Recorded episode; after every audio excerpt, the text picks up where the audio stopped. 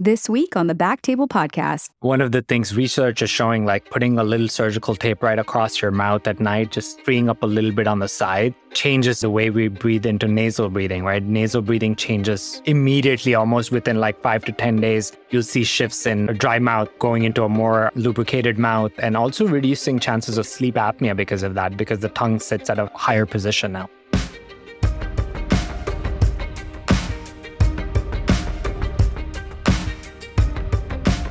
Hello, everybody, and welcome back to the BackTable ENT podcast. My name is Gopi Shah. I'm a pediatric ENT, and I am here today with my favorite general ENT and partner in crime, Dr. Ashley Agan. How are you today, Ash? Hey there. Good morning, Gopi. I'm wonderful and always happy to be doing a podcast with you on a Sunday morning. So, on a Sunday morning. That's how we get our week started. That's right. That's right. Let's do it. Well, we are back with our dynamic dental duo. We have Dr. Abhishek Nagaraj and Dr. Anushka Gaglani. Both are practicing general dentists with a focus on comprehensive dentistry from dental implants to cosmetic dentistry. They are also co CEOs and co founders of Ario Dental Group, which is a multi practice dental partnership organization that focuses on providing stellar patient experience through same day comprehensive care and education, as well as improving care, collaboration, and practice efficiency on the doctor side. And they were on the BackTable ENT podcast for an episode on the role of dentistry and head and neck cancer patients. So please check that out. And they are here to talk to us today about xerostomia and the role of the dentist. Welcome back to the show, guys. Thank you, guys. Very happy to be here. Thanks for having us back. So, for listeners who haven't already listened to our last podcast, maybe it'd be good to still kind of give us a brief description of yourselves and your practice, just to kind of set the stage and give us a little background. We are the co founders of Ario Dental Group. Ario Dental Group is a group practice dental partnership organization. We partner with doctors, we ramp them up, we hire new grad doctors and create badass GPs, general practice dentists, over a three to five year time frame. Our core focus is stellar same day comprehensive care through education this is seventh year in a row for us. And, you know, we've gone on to open six dental practices and we plan on expanding our footprint a little bit further. We're, we're in two states, Illinois and Indiana. Anushka, if you want to add something to that. We've been on the Inc. 5000 a couple times, if that can help. So look us up. But aside from that, no, our, our passion just lies in helping dentists be autonomous and keep dentistry in the hands of dentists.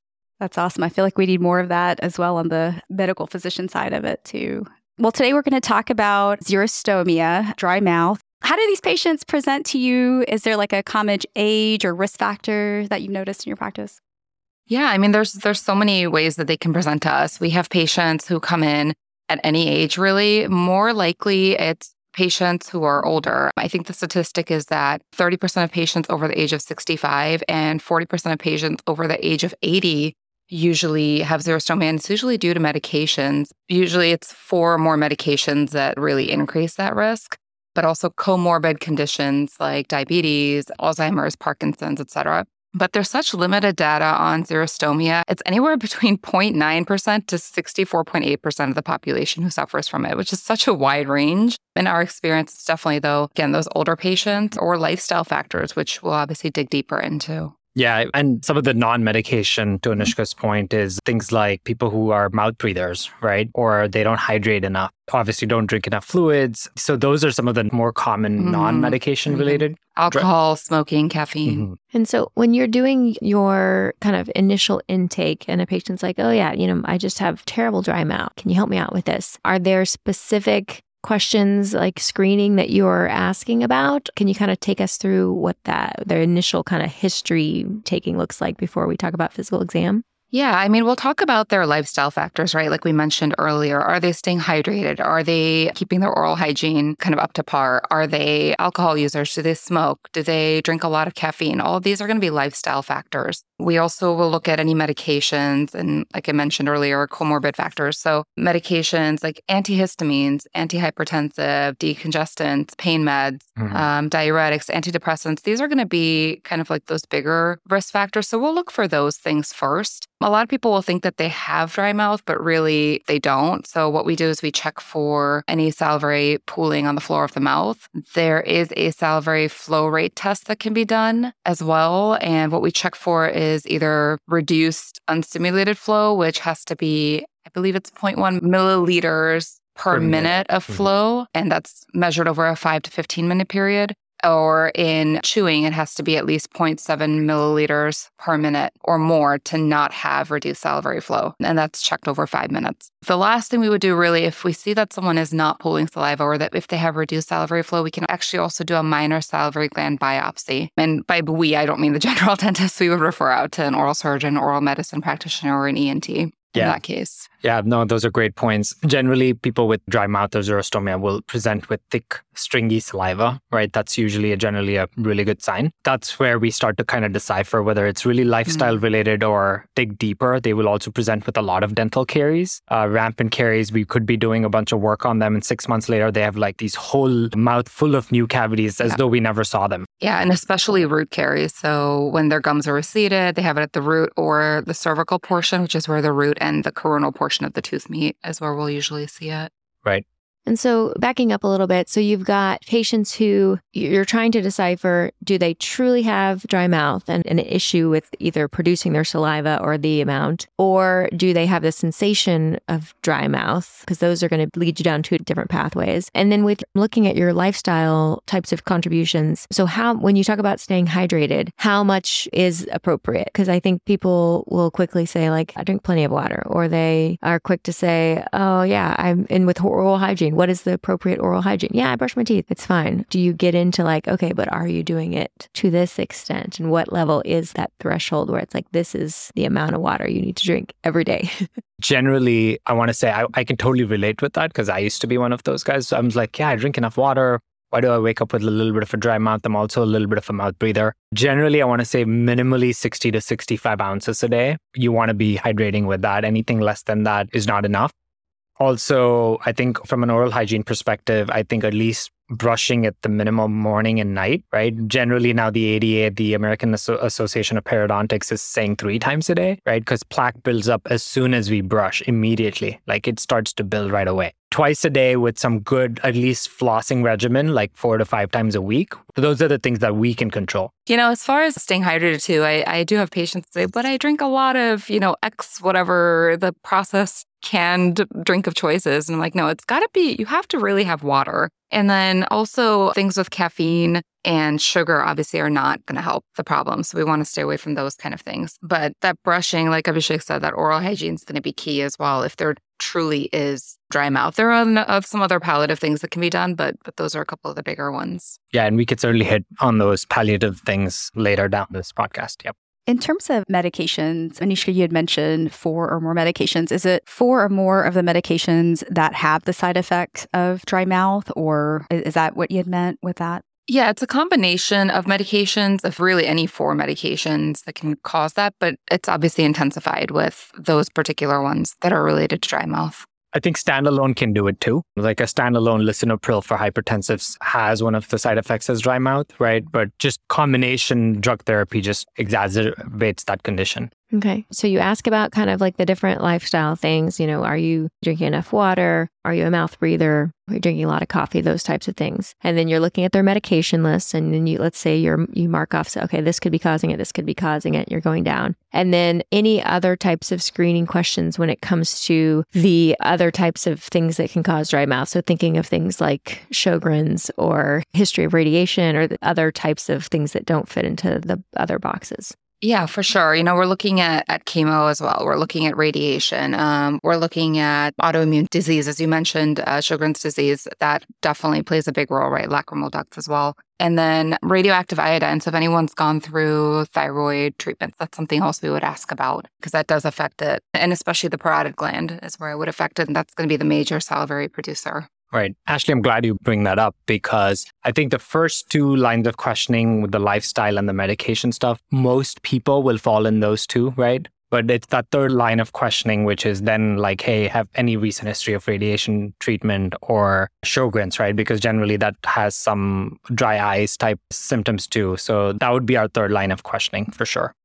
And then just moving on on your physical exam, you mentioned a little bit that these patients might have more dental caries more often because of not having that saliva to kind of protect against that. And then you, you also mentioned about salivary pooling and the testing for the flow rate. Can you talk a little bit about other things you see on exam and then how how is that flow rate test done? Because you're talking about 0.1 ml and like 0.7 mLs. How do you measure that volume? Is there a, like a litmus paper or something?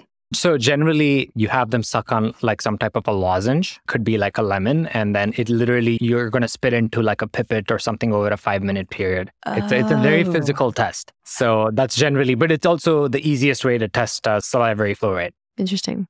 So if they can spit out 0.1 ml in a pipette, they probably have a little bit more than that, right? That they're able to produce. So that's probably a good sign. Yes. Correct. Yes. Okay. Generally, people okay. with like all the existing conditions that we talked about are going to be in that 0.1 to 0.2. That's generally a good sign that they suffer from xerostomia. Ah, okay.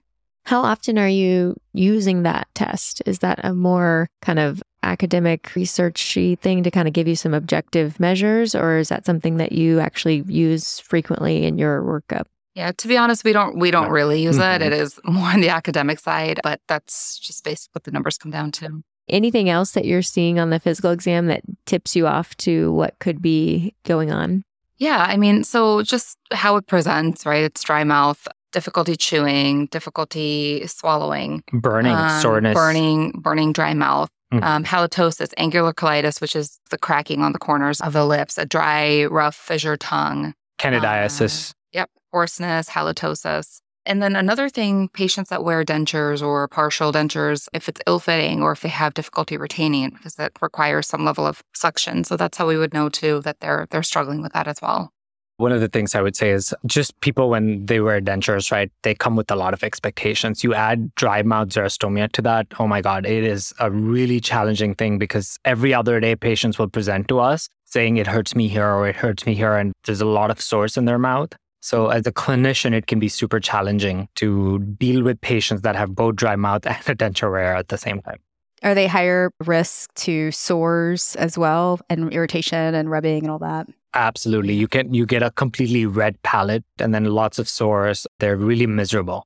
Once you've kind of determined, let's say we're kind of going to focus on the patient who truly does have xerostomia and not necessarily the patient who has that sensation of dry mouth, because that's probably that's opening up a whole other conversation. But so patients who we've determined truly have xerostomia, they're not making enough saliva how do you start to treat that, especially when you have patients who are on a lot of medications that you maybe can't tinker with or mess with? You can't say, like, okay, well, let's just stop all your medications because, you know, we want your saliva to come back. I feel like that's kind of one of the hardest things that I deal with is like trying to decide, is it the medication and how do we treat this? Because some patients will say, well, I've been on this medication for 15 years and now I'm having dry mouth. Like, it's probably not the medication, right? It's tough. Navigating that is hard two lines of treatment. One is obviously symptomatic. How do we get people to feel better and manage their symptoms? That would be palliative. Things like ACT lozenges, Biotène lozenges, mouthwash. The, generally, these mouthwashes have xylitol in them. And they also have some sodium monofluorophosphate, I want to say, and then um, sodium benzoates that make it generally easier for them to swish and make it really foamy for patients, right? That that would be palliative. And then uh, sugar-free gums, candies, avoiding salty, spicy, dry, foods. sticky, sugary foods, right? Because obviously, with less saliva as a buffer, they're more prone to the caries. Avoiding irritants like alcohol, caffeine, mouth rinses, tobacco, caffeine. Mm-hmm. So those are going to be more on the palliative side, and then of course there's the medication side. On the uh, medication side, I mean, inducing saliva, right? Because obviously, a lot of these patients who suffer from xerostomia have anticholinergic drugs that are interacting with their acetylcholine receptors. So we want to get acetylcholine inducers like pilocarpine pilocarpine. Cevimeline is another one that's being hydrochloride. Hydrochloride that's that's being used to induce some salivary flow. Sugar-free lozenges, I mean, obviously is like a common go-to for most patients, but those are the more extreme cases, and especially people with Sjogren's disease or autoimmune conditions. In terms of those medications, how do you prescribe them? On the ped side, this is something I don't always see very often, and I don't. I've never prescribed uh, pilocarpine before. Mm. So the pilocarpine, usually we would do five milligrams a day, three times a day, and that would be for about three months. And then mm-hmm. the cevimeline hydrochloride would be about 30 milligrams a day and also for three months. Would that theoretically work for any of these dry mouth patients? Depending on what their pathophysiology is, is it possible that that would not work as well? Yeah, I would say, you know, obviously in cases with something like radiation therapy, which can cause permanent damage to the salivary glands, I would imagine it would be a little bit tougher for that to work mm-hmm. because it has to stimulate the saliva and they're already damaged. But also, we'd want to look at any other medication that the patient is taking because these do have their own side effects sweating, dilation of the vessels, hypotension, bradycardia, right. bronchoconstriction, things like that. But theoretically, yes. And in most cases where there's not damage of the glands, it should work. Got you. So for maybe for your patient who's had radiation or your patient with Sjogren's, you might counsel them like, you know, the underlying issue is that the salivary glands are not actually able to make the saliva. So if we stimulate them, this may be low yield to try this, but maybe you could try it, but it may not work very well. Exactly, correct. correct. For those patients, unfortunately, it's going to be mostly palliative. It generally works well for chemo patients, right? Because there isn't a whole lot of irreversible tissue damage. It's more the tissues that are able to heal themselves over time. So chemo patients will react well to these medications. Going back to the workup, we kind of skipped over. I meant to ask Is there any other lab work or imaging or anything else that's done after a physical exam and before treatment? Mm, that's a good question. Generally, when they come to the dentist, we're, we're sticking to a panoramic x ray, right? A pantomograph and a full set of x-rays that includes bite wings. Generally they don't give a whole lot of information on salivary glands unfortunately. We're not generally doing any more x-rays or scans of that nature for these patients. Generally it's that lifestyle questioning and then medication related questioning in order for us to probe that further a lot of times when we think as general dentists we can't handle the severity or the complexity of that condition, we are generally going to refer them to an oral surgeon or an oral pathologist who could probably do some biopsy to Anushka's point earlier. And they might be able to do an MRI or, or something that would show the soft tissue as well to see mm-hmm. if there's mm-hmm. any damage. Ash, do you ever get labs or anything like that for these patients? I wouldn't say that I routinely get labs for everybody. I mean, sometimes if we're thinking about Sjogren's, I might get some labs to check for those antibodies, but not always. I mean, most, a lot of the time, patients will be sent to me for that lip biopsy. So maybe they're seeing somebody else for it. And part of that workup, someone has said, well, maybe it would be helpful to get that lip biopsy to solidify whether this is or is not Sjogren's. And so I would say that's probably the most common thing it reminds me of our kids with hearing loss. You know, we don't just get a set of labs anymore. You kind of want it targeted. And it sounds like for xerostomia, you want to have an idea of what you're looking for as opposed to just we check for diabetes, for Sjogren's, for, you know, through lab work. Cause what are you going to do with that? And you, and you still might miss what's actually going on. Yeah, I think it, can be really challenging, especially because some patients will have multiple reasons to have dry mouth. So you're going through the list and they check off some of the boxes for the lifestyle, they check off some of the boxes for the medication. And so you're thinking, well, what angle are we going to use to try to treat this and make it better? And I think we, eh, on at least in my world with general ENT, sometimes I forget about the complications when it comes to dental hygiene with having dry mouth because it's like when patients are using these kind of lubricants to help with the symptoms, I assume that doesn't actually help with the prevention of caries, though, does it? Because it's not actually saliva, or how does that work out? To some extent, it may because it does have calcium phosphate ions in it, and that, that kind of helps remineralize. Mm-hmm. So, to some extent, yes, it will. And it will act as a buffer as well. But again, it's more topical. It's unfortunately not going to be systemic. The Biotène mouthwashes have some fluoride in them. They're mm-hmm. like sodium fluorides. Right. Those are really, I, I won't say they're really effective. They're somewhat effective. Yeah. I was going to say the fluoride is really a big piece to that. A lot of these artificial salivas don't have that. But if yeah. it's possible, I would definitely recommend that along with like a fluoride gel, just going back to the importance of fluoride, fluoride gel, and even making sure we're getting that systemic fluoride through fluoridated tap water. I also think it's a great idea for people suffering from dry mouth to come get their cleanings like four times a year. Six months, again, is not enough because we could detect a lot more caries earlier on. They can come in more right. frequently. Yeah, mm-hmm. because it does progress quickly. Does dental insurance cover that for the patients that are higher risk for caries? The radiated patients, the patients that have Sjogren's and xerostomia, do you know once you've had that condition, does the dental insurance cover an extra cleaning? It depends on the insurance company, unfortunately. It depends on the plan that they have. We have seen a lot of plans allow three to four cleanings a year, but it really kind of depends on their plan. They'd have to kind of check on that. And in terms of fluoride, are mouthwashes like the over counter act, are those enough? Are those as helpful as the gel, or is that all over the counter as well? So the gel, no, the gel and the prescription toothpaste like Prevident 5000 as an example, those are going to have a much higher part per million of fluoride. So those would be more recommended. The over the counter is just going to be a lot, lot lower. That's more for like your healthy patient. We would definitely want to talk about prescription level at that point. I think, yeah, to your point, mild xerostomia cases will be okay with ACT and Biotène. Over time, they'll kind of learn to live with that and make that work for them. The more severe cases, I think, need a little more intervention for sure. So it sounds like it's really important to make sure these patients are following with their dentist regularly. And that may be something that I haven't been as good about in the past to make sure the patients are aware of the possible dental repercussions of having xerostomia. Because I think a lot of them come in and it's the discomfort and the symptoms that they're experiencing that we kind of are focused on. But it sounds like it's also just important from a dental health long term to make sure that I'm asking, okay, do you have a dentist? And when was the last time you saw them? And let's make sure that you're staying on top of this because now that we know this, you are at higher risk of having long term complications from not having enough saliva, basically.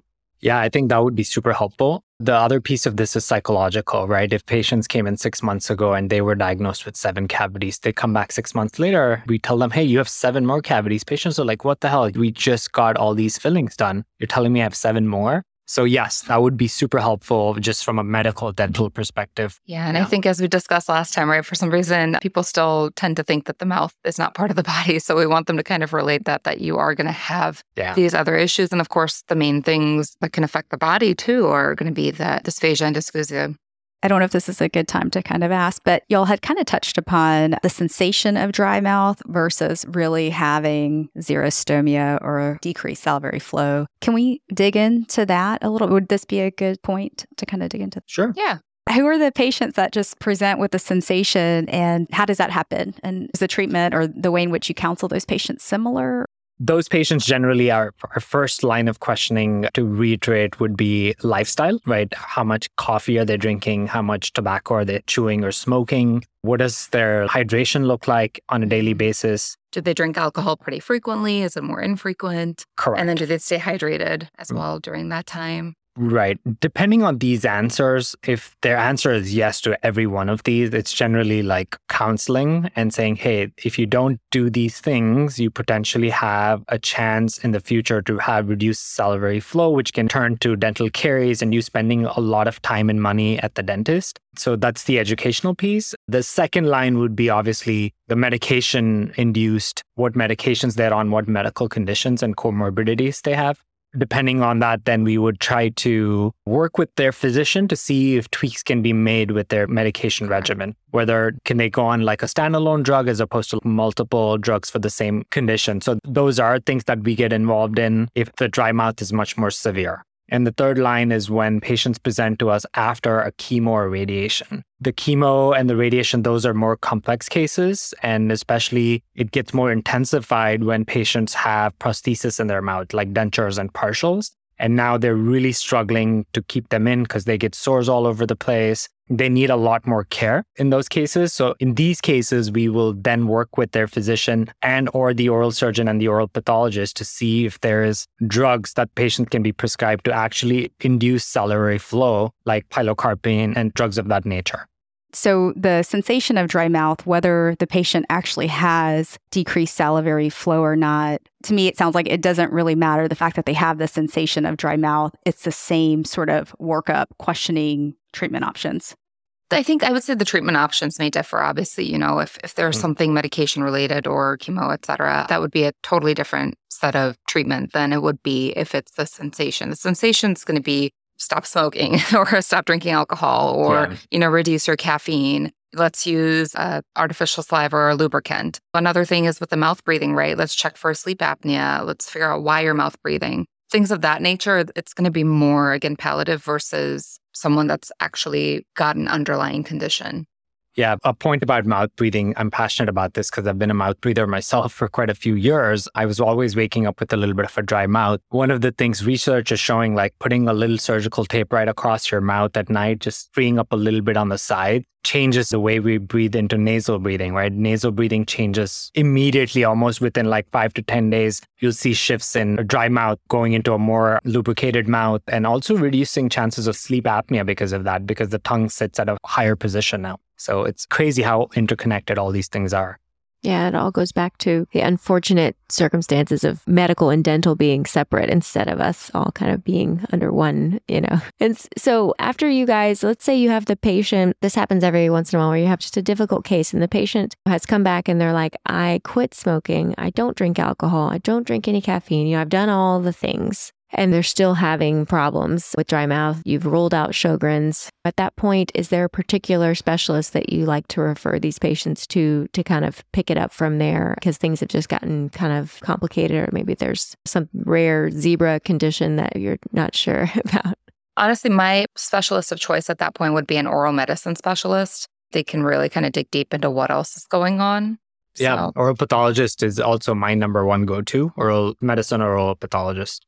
And for those of us who just aren't as familiar with that realm, can you tell us more about, you know, what is the difference between dentistry and oral medicine, oral pathologist? Like, what does that training pathway look like? Is that like a fellowship out of dentistry, like they've done dental school and then more, or what is their area of expertise?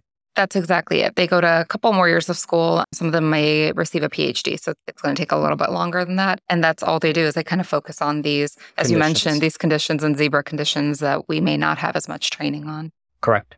Okay.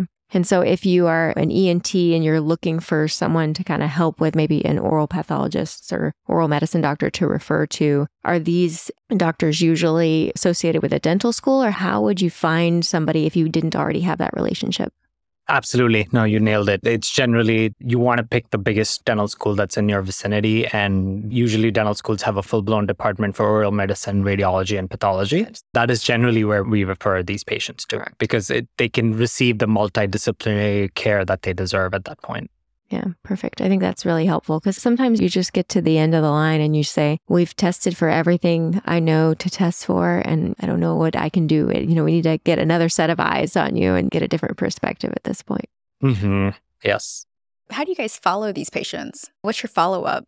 Generally, our follow ups are when people are presenting with more than mild dry mouth, we want to see them every three months. It's not as frequent as two weeks, especially if they have precancerous condition. It's not as bad. So generally, we want to get them back in three months to see how they feel by making these lifestyle changes. One of the simplest things that people can do is hydrate more. 60 to 70 ounces of water a day will really start to make them feel better.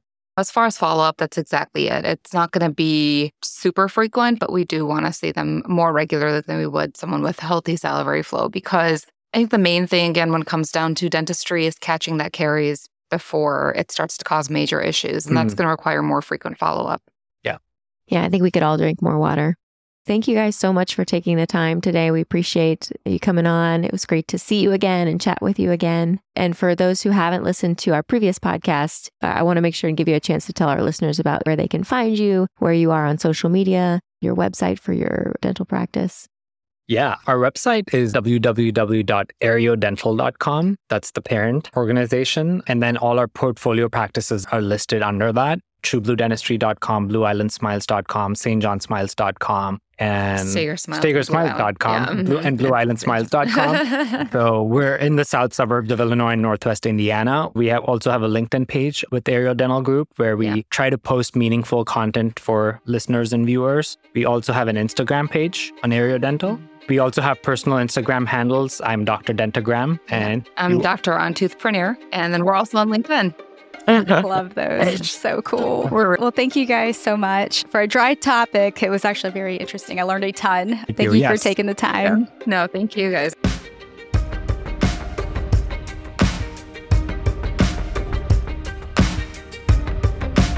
Thank you so much for listening. If you haven't already, make sure to subscribe, rate the podcast five stars, and share with a friend. If you have any questions or comments, direct message us at underscore Backtable ENT on Instagram, LinkedIn, or Twitter. Backtable ENT is hosted by Gopi Shah and Ashley Agan. Our audio team is led by Kieran Gannon, with support from Josh McWhirter, Aaron Bowles, Nick Shellcross, and Ness Smith Savadoff. Design and digital marketing led by Brian Schmitz, with support from Taylor Spurgeon Hess and Ivan Orgodzinsky. Social media and PR by Chi Ding. Administrative support provided by Jamila Kennebrew. Thanks again for listening and see you next week.